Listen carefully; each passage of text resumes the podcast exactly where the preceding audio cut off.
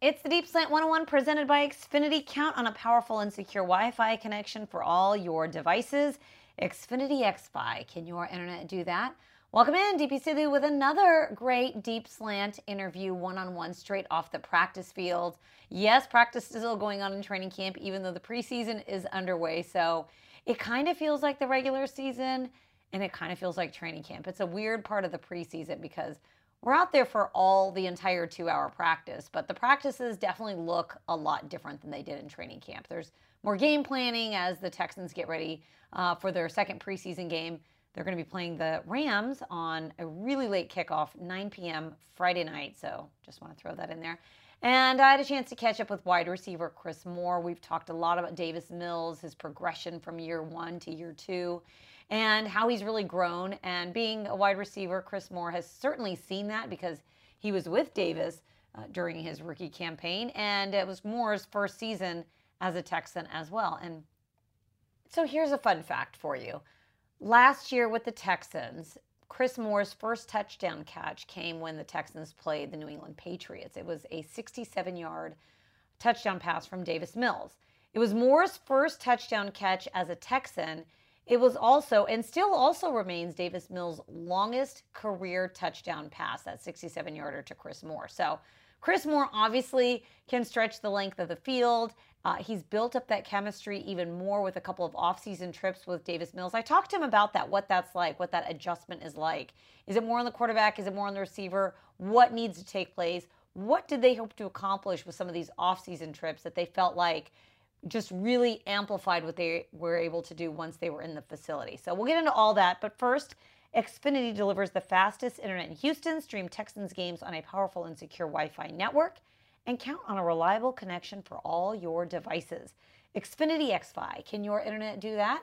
All right, let's get right into it on the Deep Slant podcast presented by Xfinity. Here is wide receiver Chris Moore.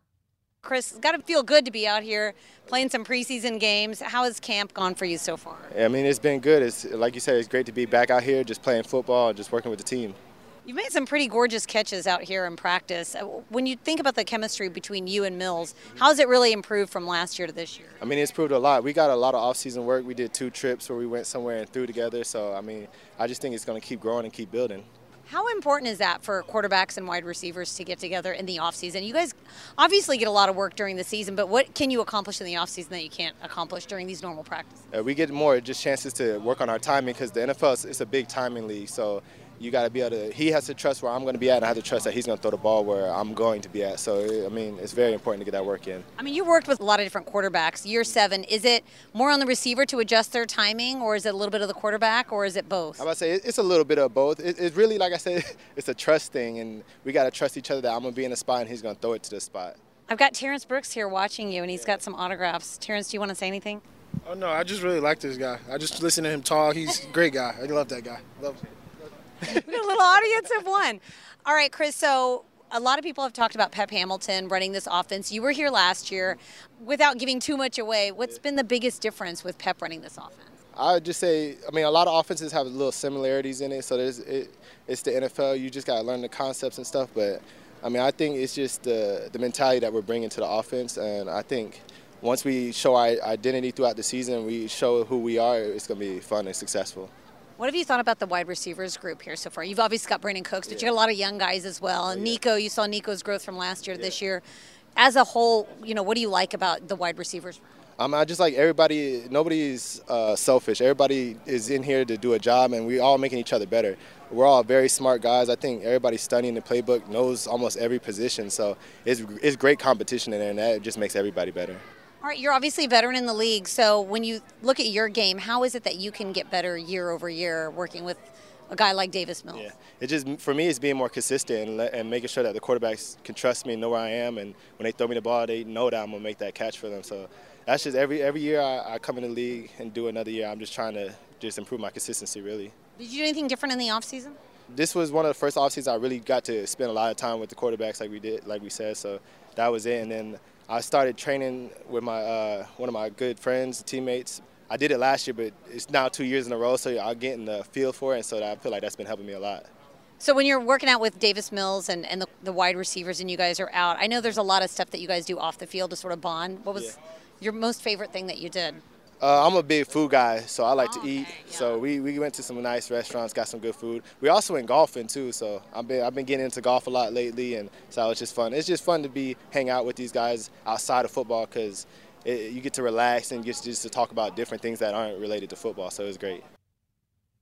Great stuff from Moore, and we should be seeing more of him and more of Mills here as the preseason goes on. Libby Smith said more playing time in preseason two and even more in preseason three. Can't wait to see what that looks like. And you don't have to wait long. You don't have to wait all the way till a nine p m kickoff on a Friday night to watch Texans at Rams. You can tune into Texans Unlimited Live, presented by Verizon. Uh, myself and Cecil Shorts will be on there showing you live looks at the field. We'll give you the latest in who's starting and who's not. Is Derek Stingley going to play? We still don't know. We'll know hopefully at that point. And if not, we'll try to answer as many of your fan questions as possible. That's Texans Unlimited Live. You want to don't, uh, download the Houston Texans mobile app so you can get alerts for that. It's also on Facebook Live and social media, wherever live shows are available. But that's going to do it for our podcast. Be sure to check out Houston Texans dot com for all the coverage of the preseason games before, during, after, and all that. And uh, thank you so much for listening. As always, go Texans.